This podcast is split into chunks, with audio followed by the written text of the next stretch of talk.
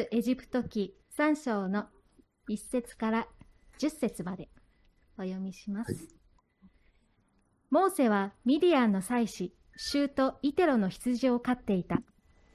彼はその群れを荒野の奥まで導いて、神の山ホレブにやってきた。すると主の使いが芝の茂みのただ中の燃える炎の中で彼に現れた。彼が見ると、なんと燃えているのに芝は燃え尽きていなかった。モーセは思った。近寄ってこの大いなる光景を見よう。なぜ芝が燃え尽きないのだろう。主は彼が横切って見に来るのをご覧になった。神は芝の茂みの中から彼に、モーセ、モーセと呼びかけられた。彼は、はい、ここにおります、と答えた。神は仰せられた。ここに近づいてはならない。あなたの履物を脱げ。あなたの立っている場所は聖なる地である。さらに仰せられた。私はあなたの父祖の神、アブラハムの神、イサクの神、ヤコブの神である。モーセは顔を隠した。神を仰ぎ見るのを恐れたからである。主は言われた。私はエジプトにいる私の民の苦しみを確かに見、追い立てる者たちの前での彼らの叫びを聞いた。私は彼らの痛みを確かに知っている。私が下ってきたのは、エジプトの手から彼らを救い出し、その地から広く良い地、父と蜜の流れる地に、カナン人、ヒッタイト人、アモリ人、ペリジ人、ヒビ人、エブス人のいる場所に、彼らを導き上るためである。今見よ、イスラエルの子らの叫びは私に届いた。私はまた、エジプト人が彼らを虐げているありさまを見た。今行け、私はあなたをファラオのもとに使わす。私の民、イスラエルの子らをエジプトから導き出せ。改めまして皆さんおはようございます。えー、10月は巡回伝道月間というところでいろんなところに出向いておりました。また帰ってきてからもですねまた関東の方にも行きましてそこで坂本先生や塩沢さんともお会いできて大変幸いでした。ということで、えー、先週釧路に帰ってきましたけどもとっても寒いですね、えー、朝は零下1度とかそれぐらいになります。昔はここで生きてたんですけども17年間常夏の東南アジアにおりましたのでまた徐々に元の環境に慣れつつあるというところですね。今出エジプト記の3章1節から10節までをお読みいただきました。これは皆さんご存知の通りモーセの人生が新しいステージに移行するという重要な場面なんですね。この時のモーセは80歳ですけどもそのように考えますと神様はこの時のために80年かけてモーセを準備してこられたということができると思います。モーセの人生って120歳まで生きましたね。そして彼の人生はすごく分かりやすいです。きれいに3等分できるんですね。最初の40年次の40年最後の40年と3等分することができるわけです。モーセが生まれた時というのは決して理想的な環境ではありませんでした。イスラエルの民がエジプトに移住して何百年と経ちました。最初はヨセフの家族が来たということで優遇されていたんですけれどもだんだん増えてきたのでなんだこの民族はということでなんとかこのイスラエルの民を減らそうとエジプトでは考えた。世界で最初の反ユダヤ主義政策が取られた国それはエジプトだったんですね。最初は彼らの労働を過酷にすれば疲れてもう子供の数は減っていくだろうと思ったらそれでも増える。2番目にやったことは子供が生まれて男の子であるということを確認したら助産婦はその場で殺せ。しかし助産婦は主を恐れてそれをしなかった。そして3番目の反ユダヤ主義政策は男の子が生まれたらナイル川に投げ込まなければならないという恐ろしい命令が出された。そんな時にモーセが生まれたわけですね。ところがモーセを見た時にとても可愛かった。ただ可愛いというだけではなくて親はきっとそこに神様の素晴らしいご計画を見たのだと思います。この子は殺してはいけない。この子は大切な使命を果たす人間になる子だ。そのように思って3ヶ月間必死に隠したんですがだんだんモーセの泣き声も大きくなってもうこれ以上隠しきれないとなった時にお母さんはですねそれでも諦めなかった。パピルスの籠に防水加工をしましてナイル川の岸の足の茂みにそっと置いたんですね。どうなることを予想してまたは期待してお母さんはそうしたのでしょうか。そうしましたらちょうどエジプトの王ファラオの娘が水浴びに来た。これは暑いから水を浴びようという水浴びではなくって宗教的な意味合いでの沐浴だったと思うんですけれどもこのナイルという母なるナイルというその川に、水浴びをすることによってまあ清められようと思ったのか宗教的な意味合いがあったんでしょうね。その時に「あれ？何？あの籠は？ちょっと持ってきて」と次女たちに伝えたわけです。そしてそれを持ってきましたら中を開けるとなんとおぎゃーおぎゃーとなく可愛らしい3ヶ月の男の子がいたということですね。本当に諦めなくてよかったです。ギリギリまで頑張ったけどももうこれは無理だ。あとは殺すしかない。なんという判断に至らなかった。できる限りの人間の努力をした。そこに神様の摂理が働かれた。まさに人間の努力と神の摂理のコラボレーションがそこにあるわけですね。私たちは自分が頑張れば何でもできると思ったら大間違い。でも神様だったら何でもできるんだから神様あとはやっといてくださいというのも間違い。この両者が合わさる時に奇跡が起こるんだということですね。中を開けてみたら男の赤ちゃんが泣いているではありませんか。ナイル川に置いてあったパピルスの籠を開けてみたらおぎゃーおぎゃーと泣く男の赤ちゃん。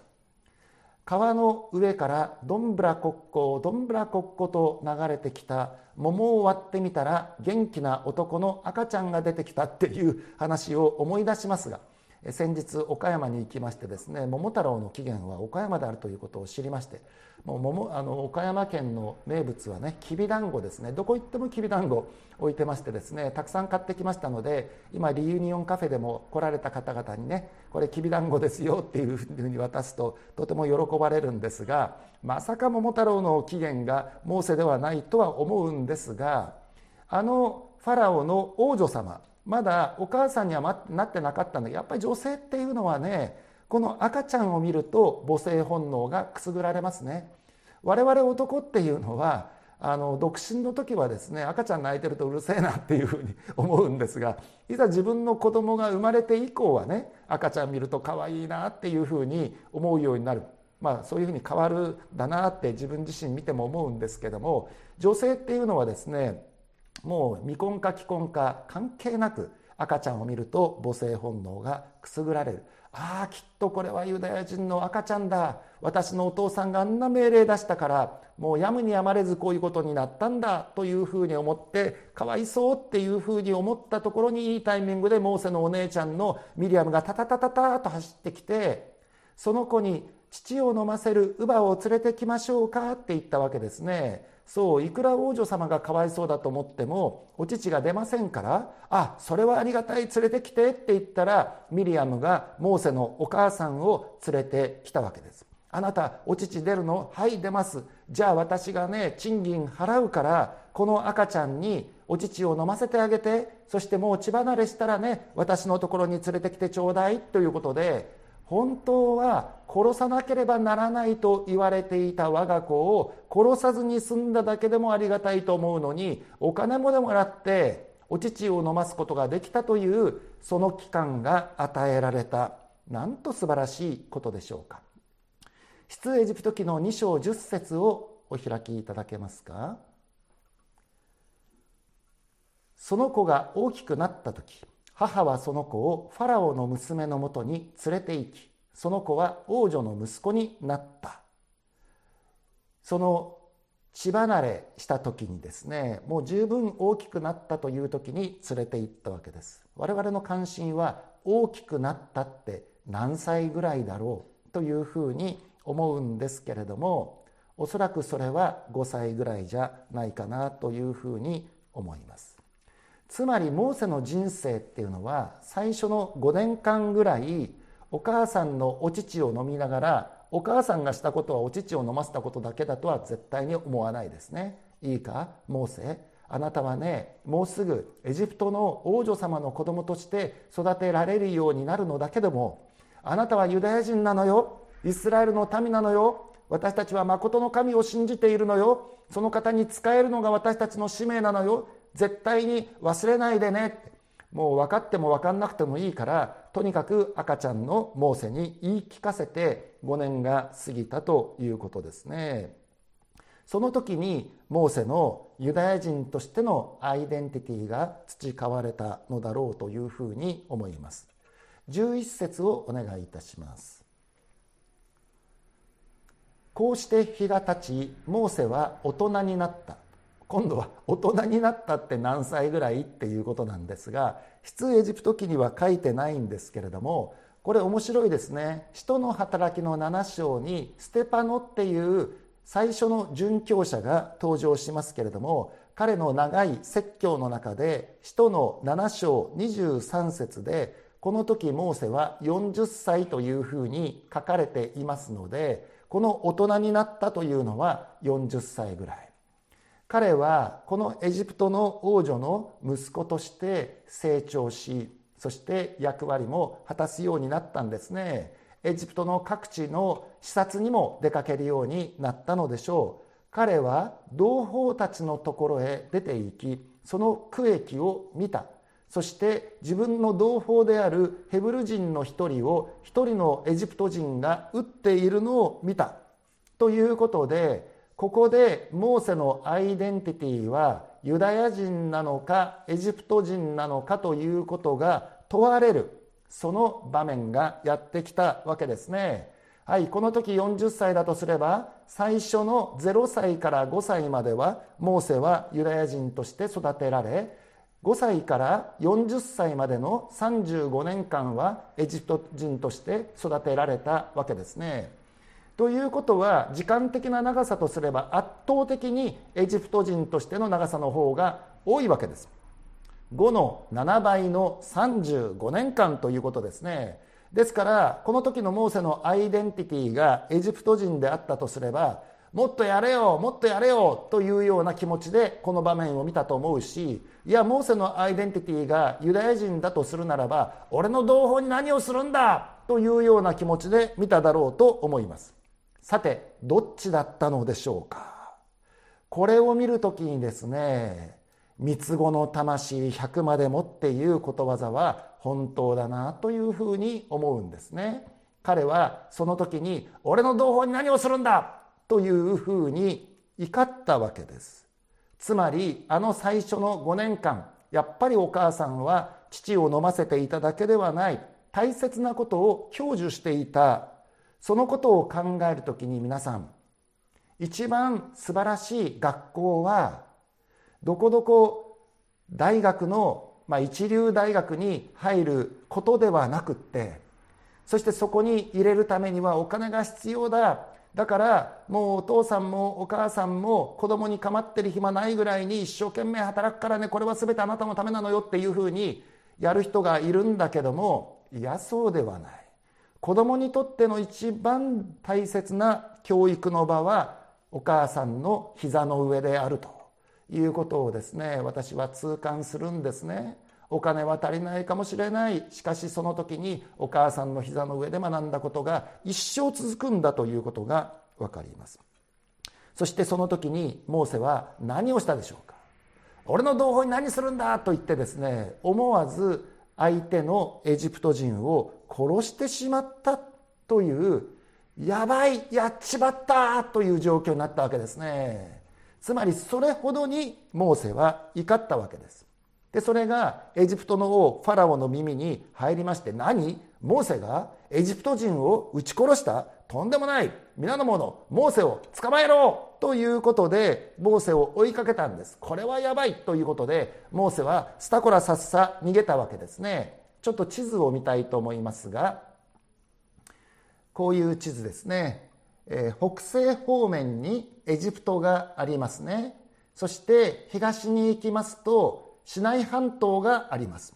このシナイ半島を南東方面に大きく横切って今日のサウジアラビアの西の方ですね。そこに行きますとミディアンという地がありますね。ここまでモーセはスタコラさっさと逃げたわけです。もうファラオが怒ったら何するか分かんないってのはモーセよく分かってましたからね。必死になって逃げました。そしてこのシナイ半島を横切ってミディアンまでやってきた時にここまで来ればもう追ってこまいというふうに思ったんだと思います。そしてそこで彼は結婚しまして羊飼いとしての生活を始めるんですね。なんとこれまでと違う生活でしょうか？これまではエジプトの将来の王となるものとしていいかしっかり学んどけということで帝王学を学んでいた40年からですね。逃亡しましてミディアンの荒野で羊飼いをするという人生に変わったわけですよ。人生不思議ですね。全く生き方がガラッと変わってしまったわけですね。そのような生活がどれぐらい立ったのかということなんですけどもここでもまた使徒の7章30節のステパノのメッセージが役に立ちます。40年経った時って書いてるんです。ですから80歳の時ですね。その時までモーセはああ僕はあのエジプトの王となるんだと思っていた人生からそんなんじゃなかったな俺の人生。俺の人生はこうやって静かに羊を飼いながら静かにフェードアウトしていく。そうそうそれが俺にふさわしいよなっていうふうに思っていたんだと思いますけれどもそういう中で今日の3章1節に入っていくわけです。もう一度3章1節をお願いいたします。モーセはミディアンの妻子シュートあシュートイテロの羊を飼っていた。彼はその群れを荒野の奥まで導いて神の山ホレブにやってきたと書かれています。なんでそんなとこまでやってきたんでしょうか。皆さん羊飼いの仕事っていうとですね日本とかヨーロッパとかそういうとても環境の良いところでやっている羊飼いってのは楽でいいよなって「はい羊朝思いっきり草食べといで」って放牧してね。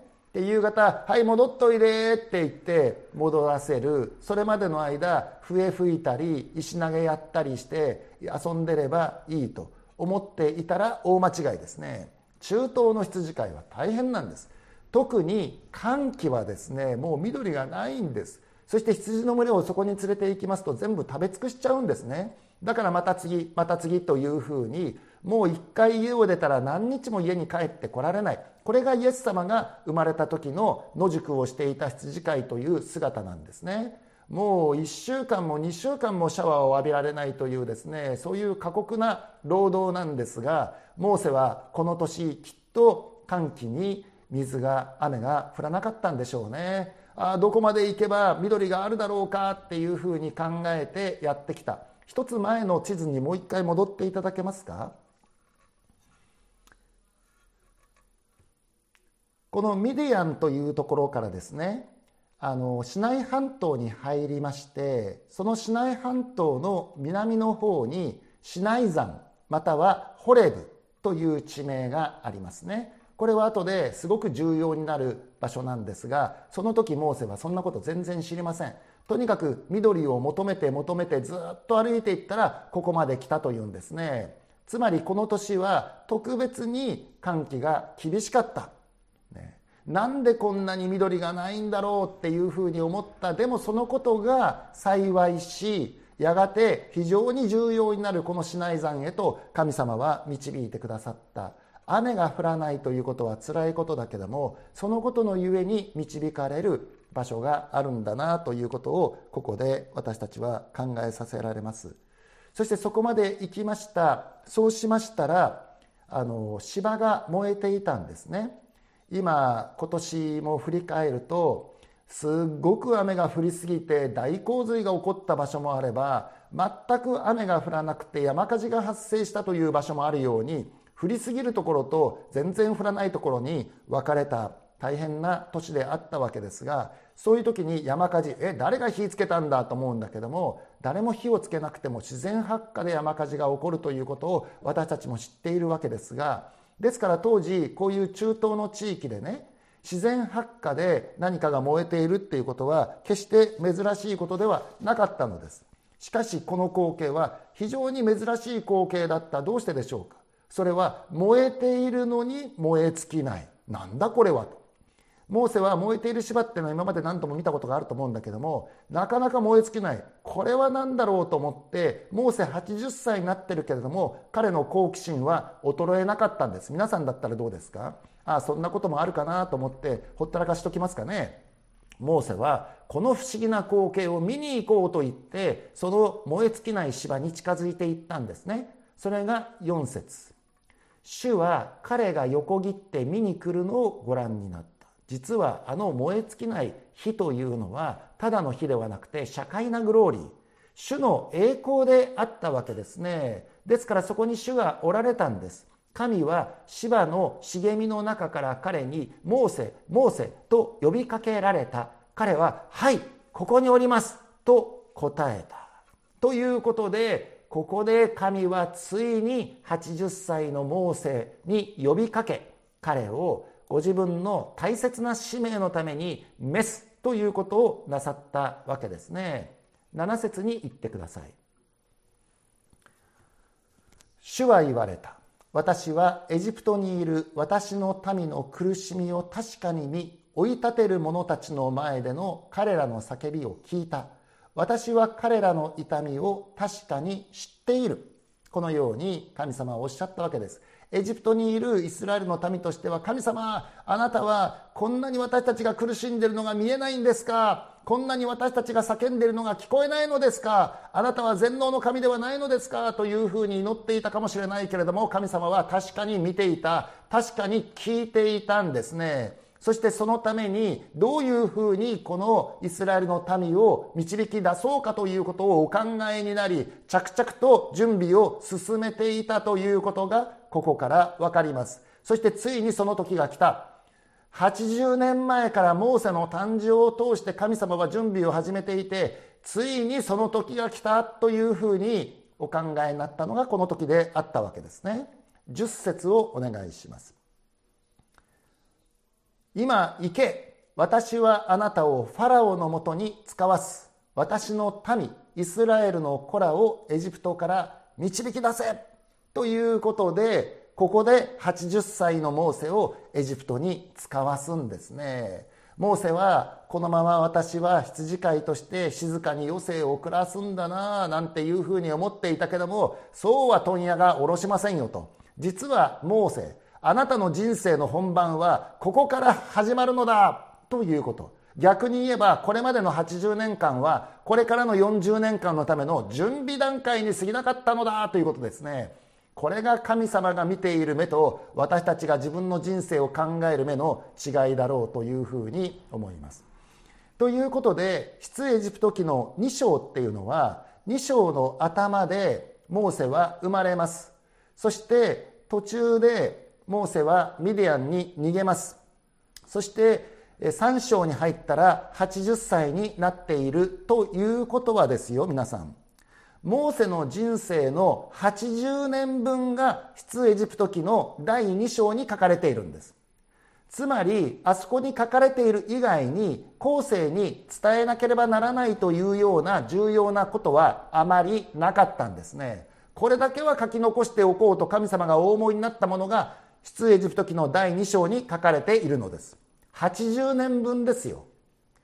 ところがその後モーセはさらに40年生きるんですけどもその40年分の記録はどこに書かれているのですか？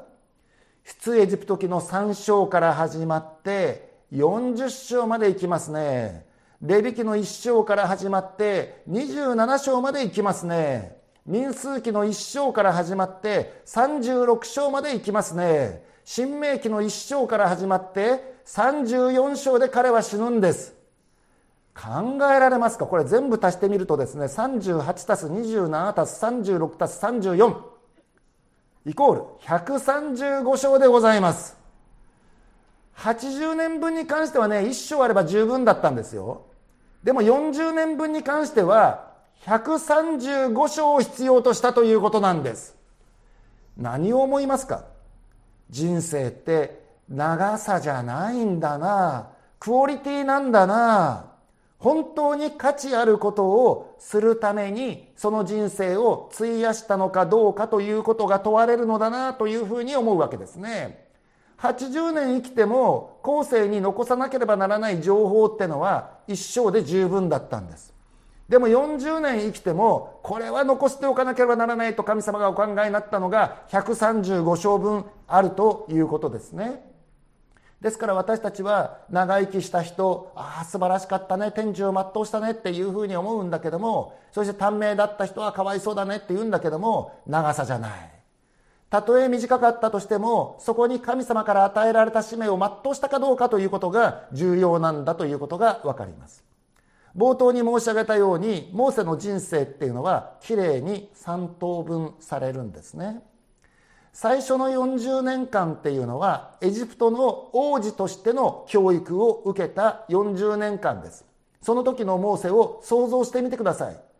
自信満々ですよね。帝王学を学びまして。まあ最近ね、キム・ジョンウンの娘さんがね、ついに映像に出てきたっていうのがね、話題になっておりましたけれども、ああいう人の娘さんとして生まれたというだけですごい権威を持っているんだろうなっていうふうに思うんですがモーセの場合は血筋ではない。あそこで王女様に拾われたということのゆえに開かれたすごい人生だったんですね。そしてモーセはきっとその時に考えたでしょう。神様がもし誰かを用いるとすれば当然私でしょうというふうに彼は考えていた。それが40年間だったんですね。ところが次の40年間はどうですか？殺人者として逃亡しミディアンの荒野に逃げそこで羊飼いとしてひっそりと生活した40年。あの地震はどこへやらああ私はエジプトの王になんかなるような器ではなかった。羊飼いとして静かに静かにここでフェードアウトしていくのが私にお似合いの人生だったなというふうに思っていたのが次の40年だったと思います。しかし最後の40年はどうなんですか？そんなモーセを主が大きく用いられた期間。430年間もエジプトにいたイスラエルの民を40年かけて約束の地の一歩手前まで導くという大切な使命を果たすために用いられた40年間であった。何人導いたんですか？青年男性だけで60万、プラス、つまり60万世帯ですよ。一家4人とすれば240万からなる、しかも言うこと聞かない、あの、なかなか不従順なですね、文句ばっかり言ってる民を40年かけて導くという、その使命を果たしたそういう40年間であったわけですね。さあ、もう一度まとめましょう。ここは塩沢さんが素晴らしいパワーポイントを作ってくださいましたので、分かりやすいと思いますが、はい、お願いします。モーセの生涯の3区分、最初の40年。それは、自分は偉大なことをすると思っていた期間でありました。次の40年。それは、自分は何もできないと思っていた40年でありました。最後の40年、それは、何もできないものを使って主は偉大なことをされるということを経験した40年でありました。皆さんの今はどこに該当しますか？最初の40年、神様が誰かを使うなら当然私でしょうと思っている方、手を挙げてください。あれ？では、私なんか何もできないんだわと思っている段階の方、手を挙げてください。はい。こんな何にもできないものを使って主は偉大なことをされるんだと今実感している方手を挙げてください。はい。ということでもうまだ迷ってる方もいますけどもね、えー、素直に手を挙げてくださった方ありがとうございます。私たちの人生ってどこかに該当するんだなと思うんですね。でもこれをご覧になってまたはモーセの人生をご覧になってわかると思うんですが神様は誰かを用いるためにはどうしても真ん中の砕かれる期間というものを必要とされるんだなというふうに思います。なぜ最初の40年のまま偉大なことをさせてくれないんですか？自分は偉大なことをする人間だと思っててそのまま偉大なことをするとどうなるんですか？やっぱ俺ってすげえよなっていうふうに思ってですね高慢になって破滅してしまう。高慢は破滅に先立つという言葉が信玄の中にある通りですね。または高慢になってサタンと同じ裁きを受けないためですという言葉もテモテの手紙の中にあります。私たちにとって一番恐ろしい罪は高慢になることですね。ですから神様があなたを大きく用いることは簡単なんだけれども用いた後にあなたが高慢になってサタンと同じ裁きを受けるようになるぐらいだったら用いられない方がいい。そのように神様はご判断くださるのでしょう。しかし自分の無力さを知った上でその上で何かがなされるならばこれは俺がやったとは決して言えない。口が裂けても言えない。それは全て神様の恵みなんだ。神様すっごいよな。こんな何もできない俺を使ってこんなにすごいことをやらせてくださったなんて。ということでそれは全て神の栄光へとつながっていくことなんですね。ですからこれから出エジプト記の3章以降ですね最後の40年間について135章をかけて聖書は記録しているんですけれどもだからといって最初の80年間が無駄だったのでは決してありません。最初の40年間の帝王学の教育があったからこそモーセは240万ぐらいの一大民族のリーダーとして人々を導く術それを学んでいたわけです。じゃあ次の40年間の羊飼いの時代なんて全く意味がなかったんじゃないと思うかもしれないけれどもこの後モーセは40年間荒野を旅するわけですね。ですからあの40年間羊飼いをしていたということが荒野をイスラエルの民を導くために必要な期間であった訓練であったということができる。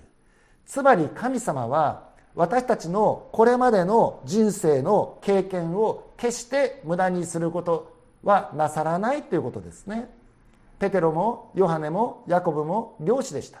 漁師は魚を取るんですね。魚を取るってことは生き物相手ですからいろいろと考えなければならない。戦略も練らなければならない。しかし神様は彼らを人間を取る漁師にしてあげようというふうにおっしゃった。もちろん魚と人間は違うんだけれどもただ網を下ろせば入るというものではない。そこでどういうアプローチをするべきなのかというようなことに関して彼らの漁師としての経験は無駄になってないし私も大学卒業して4年間学校の教師をやっておりましたけれどもあの4年間何だったのかなって思う時は時々ありますが時々このようにありがたいコメントをしてくださる方がいますね。やっぱり先生だったんですね。分かりやすいですっていうふうにおっしゃってくださる。そのコメントを聞くとあああの4年間も神様は決して無駄になさっていないんだということを感謝いたします。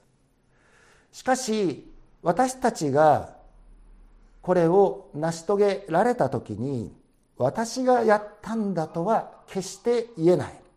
主がなしてくださったと認めざるを得ない方法で働かれる。これが神様の方法なんだなと思います。モーセだけではありません。ペテロも初代教会のリーダーとして用いられる前に粉々に砕かれるという経験をしたわけですね。ですからマルコの16章ですね。この時天使がお弟子さんたちにこのことを伝えなさいって他の福音書では言ってるんだけどもマルコの福音書だけは弟子たちとペテロにこれを伝えなさいって言ってるの。弟子たちって言ったらその中にペテロ含まれてるでしょ？いちいち弟子たちとペテロって言わなくてもいいじゃないですか。でも弟子たちに伝えなさいって言えばペテロはあ俺は入ってないんだなっていうふうに思ったらいけないからわざわざあえて弟子たちとペテロにって言ったんですね。マルコの福音書ってのはペテロが語ったことをマルコが書いた福音書ですからまさにペテロの福音書と言ってもいいわけですけどももう自分はキリストの弟子と呼ばれる資格がないんだと思うぐらいに粉々に砕かれていた。しかしそんなペテロのためにイエス様が祈ってくださったではありませんか。ルカの22章の32節をご覧ください。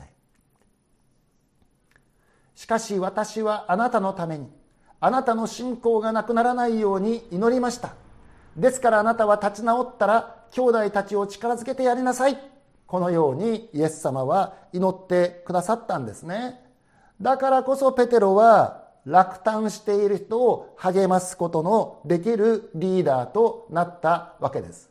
そんなことで失敗する奴はキリストの弟子とは言えないなんていうことは言わない。ああ、私もうダメです。いやいやいや、私の犯した失敗に比べれば、それは小さなものですよ。私でもやり直すことができたんですよ。絶対あなたもやり直すことができますと、ペテロが言えば、それは非常に説得力説得力のあるものだったと思います。パウロも砕かれましたね彼は第2コリントの12章を見ますと第3の天にまで引き上げられて普通人には見ることの許されないその栄光を見せていただいたのであります。俺これ見てきたぞって言えばですねそれはものすごい称賛に値するし高慢にもなりやすいことだったんですね。だから神様は彼に肉体の棘を与えられたわけであります。パウロは神様この肉体の棘取ってください。この棘があってでさえ私はこれだけのことをしているのですからこの棘がなくなったらもっと自由自在に動き回りもっとたくさんの手紙を書きもっと大きくあなたの福音の前進のために用いられますからあなたの栄光のためです。どうかこの肉体の棘を取ってくださいと祈ったかもしれない。しかし3度も主に願ったけどもその結果主が語られた言葉は何でしたか？第2コリントの12章9節。しかし主は私の恵みはあなたに十分である。私の力は弱さのうちに完全に現れるからであると言われました。ですから私はキリストの力が私を覆うためにむしろ大いに喜んで自分の弱さを誇りましょう。その通り。神様の力は弱さのうちに完全に現れる。そうモーセの人生においてもそうでした。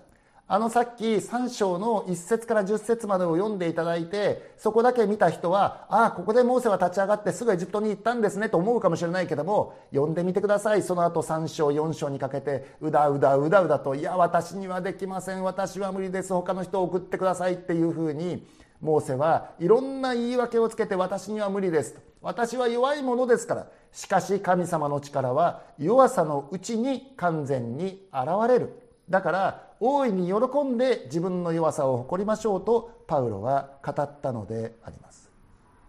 私たちは弱いにもかかわらず神様が素晴らしいことをしてくださるとするならばそれは神様がなさったことと言わざるを得ない。そして私たちは弱いからこそ神様に頼らざるを得ないのであります。ここまで来たらもう神様に頼んなくてもいけそうだなと思った時が一番危ないですね。そういう時が来ないようにどこかここか神様は私たちの弱さを残してくださるのかなと思います。パウロはこの真理をたった一言で言い表した。それが今日のメッセージタイトルになっているピリピ人への手紙の4章13節であります。お願いします。私を強くしてくださる方によって私はどんなことでもできるのです。さっきあのように語ったパウロがピリピ人への手紙の4章13節でこう言いました。すごい言葉ですね。私を強くしてくださる方によって私はどんなことでもできるのです。この赤字の部分が重要だからメッセージタイトルにいたしました。この赤字の部分を取って読んでみますと私はどんなことでもできるのですと言えばですねただの高慢ですよこれはね。これがモーセの最初の40年です。俺どんなことでもできるよな俺みたいな風にね。立場的にも教育的にも力的にもあらゆる面でそう思っていた。それが最初の40年。それに対して私なんか何にもできません。と言えばただの卑屈な人間であります。それがモーセの次の40年。何にもできない。それにやっと気がつきました。何にもできないものとして私は死んでいくのです。そんなふうに思っていたんですね。しかし一番重要なのは私を強くしてくださる方によって。この言葉が入るかどうかで全然違ってくるんですね。これこそがモーセが人生最後の40年間に経験したことではないでしょうか。モーセの言葉としてこの言葉は残ってないけどもでも彼は自分の120年の人生今終わらんとする時に同じことを考えていたのではないでしょうか。私を強くしてくださる方によって私はどんなことでもできる。すごい。しかしこれは私がやったとは言えない。そのことを彼は経験しながら埋葬されたのではないかと思います。そしてそのことを神様は皆さんお一人お一人に経験してほしいと願っておられるのだと思います。皆さんが子供時代習字を習ったことがありますでしょうか？そしてそんな時に、まあ、私の時代はよくありましたけれどもうまく書けないなと思っているとですねすっと先生が後ろから私の手を握ってこう書くんだよって教えながら導いてくれる。そして出来上がった字を見て素晴らしい字だと。これは私が書いたとも言えるし先生が書いたとも言える。一体どっちだろう?これがね私を強くしてくださる方によって私はどんなことでもできるのですという言葉の意味だと思うんですね。私の手を握ってくださる書道の先生の力によって私はどんな達筆な字でも書けるのですということですね。じゃあ前世一人で書きゃいいじゃないのって思うんだけどもそこに私も加わっているんだ。その手とは書道の先生の手ではなくて神様の手なんですね。神様の手があなたを握る時に神様はあなたを使って素晴らしい作品を書き上げてくださる。それが出エジプト記の3章から新明記34章までの135章分の内容であるということです。モーセも一緒に動きました。私たちも神様の手に握られて一緒に書きます。その時にですねこの書道の先生の手に握られた時に「いやそうじゃない。僕はこう書きたいんだよ」とかね「いやそっち行きたくない。僕はこっちだよ」なんて言ったらしっちゃかめっちゃかな字になると思うんですね。握られながらもそこで私の最善を尽くすということ。これがクリスチャンの極意ではないかと思います。私も17でクリスチャンになって今61歳。時々ですねなんでこんなことできてるんだろうっていうふうに思う時がありますね。時々なんで小淵沢オリーブ教会の礼拝でメッセージさせていただけているんだろうかしかもこれをたくさんの方々がご覧になってくださっているそんな多くの方々に私はメッセージを語るような人間ではないはずなのにそんなふうに思って時々はっと我に返って恐ろしくなる時がありますね。それはあたかもペテロが水の上を歩きながらあれ俺人間だよな。なんでこんなとこ歩いてんだろうと思うのと同じだと思います。つまりとても自分がやっているとは思えない。まさに神様の手に握っていただいているからこそこんなことをさせていただけているんだなということを実感するのであります。神様に委ねるっていう言葉がありますね。私はクリスチャンになった頃その意味が分からなかった。詩篇の37編5節にこの言葉が出てきますので出していただけますか？あなたの道を主に委ねよ。主に信頼せよ。主が成し遂げてくださる。いい言葉ですね。皆さん分かりますか？委ねるって。主に委ねるって何ですか？主にお任せするってことですか？お任せするっていうことはあなたにもう一任いたしますので私はもう一切関係ありませんからあなたの好きなようになさってくださいということですか？それなら楽ですよね。いやそうじゃないはずだ。私たちクリスチャンにも求められていることがあるはずだ。でも主に委ねようと聖書は教えている。委ねるって何だろうっていうふうに思った時期がありました。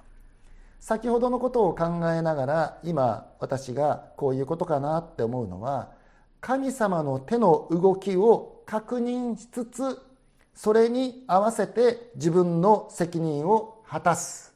それが委ねるということなのではないかなと思います。だから主に信頼せよと書かれているしその結果主が成し遂げてくださると書かれているんですね。つまり神の主権と人間の責任冒頭で申し上げたまさにそのコラボレーションであります。神の主権とかけて人間の責任と解くその心は何ですか皆さん？だって神様やりたいと思ってることはあるんでしょ？神様のご計画があるんでしょ？神様が主権を持って導いておられるんでしょ？じゃあ神様お一人でやったらいいじゃないですか。でもお一人でやらないんですよね。私たちを使うんですよね。私たちがそのための責任を果たすんですよね。じゃあ神の主権とかけて人間の責任と解く。その心は従順ですよね。従順ですよ。いやそっちじゃない神様。そっち行きたくないの私。私こっちなの。と言っていれば何にも進まない。ああそちらなんですね神様。と分かったら私自身もそちらに進んでいく。この従順の結果とてもとても自分が成し遂げたとは思えないようなところまで神様は私たちを導いてくださる。今日は私を強くしてくださる方によってというテーマでメッセージをいたしました。私を強くしてくださる方。この方の見てに握られこの方の見てに支えられこの方の見てに導かれて歩む時にこれは私が成し遂げたストーリーですよとは決して言えない物語を書き記していくことができるそのような歩みを私たちもこれからご一緒にさせていただきたいと思います。お祈りをいたします。天のお父様今日はモーセの生涯を通して彼の人生の最初の40年次の40年最後の40年を分割して考えさせていただきました。そういえば私たちもそういう時がありました。俺って結構すごいかもしれない。すごいことを成し遂げる人間かもしれないぞと思っていた期間。俺なんか何にもできない。何にも成し遂げないでただ死んでいくだけの存在だと落ち込んでいた期間。こんな何にもできないものを使って神様はこんなことをやってくださるんだということを経験しつつある期間。天のお父様私たちは3代回目を願っておりますけどもそのためにはどうしても2段階目の砕かれるというところを通らなければならないことを今日学びました。さもなくば私たちは簡単に高慢になってしまいやすい弱い愚かなものであります。天のお父様モーセがそうであったように私なんかとてもできません。私は口下手なのです。他の人を選んでくださいと言ったモーセが振り返ってみるならば40年間の素晴らしい使命を果たし終えた。そして神様が彼を葬ってくださったというように。どうか私たちにもこれからあなたが用いてくださるならばとても私がやったとは思えないような素晴らしい物語を書き記させてくださいますように。心からお願いをいたします。パウロと一緒に私を強くしてくださる方によって私はどんなことでもできるのです。この告白を私たちのものとさせてくださいますようにお願いをいたします。イエス・キリストの皆によってお祈りいたします。アメン。小淵沢オリーブ教会には聖書の言葉を多くの人に届けるためのさまざまなビジョンがあります。あなたもこの働きに参加してみませんか？献金はこちらのアドレスにて受け付けています。インターネット送金サービスまたは口座振込に対応しています。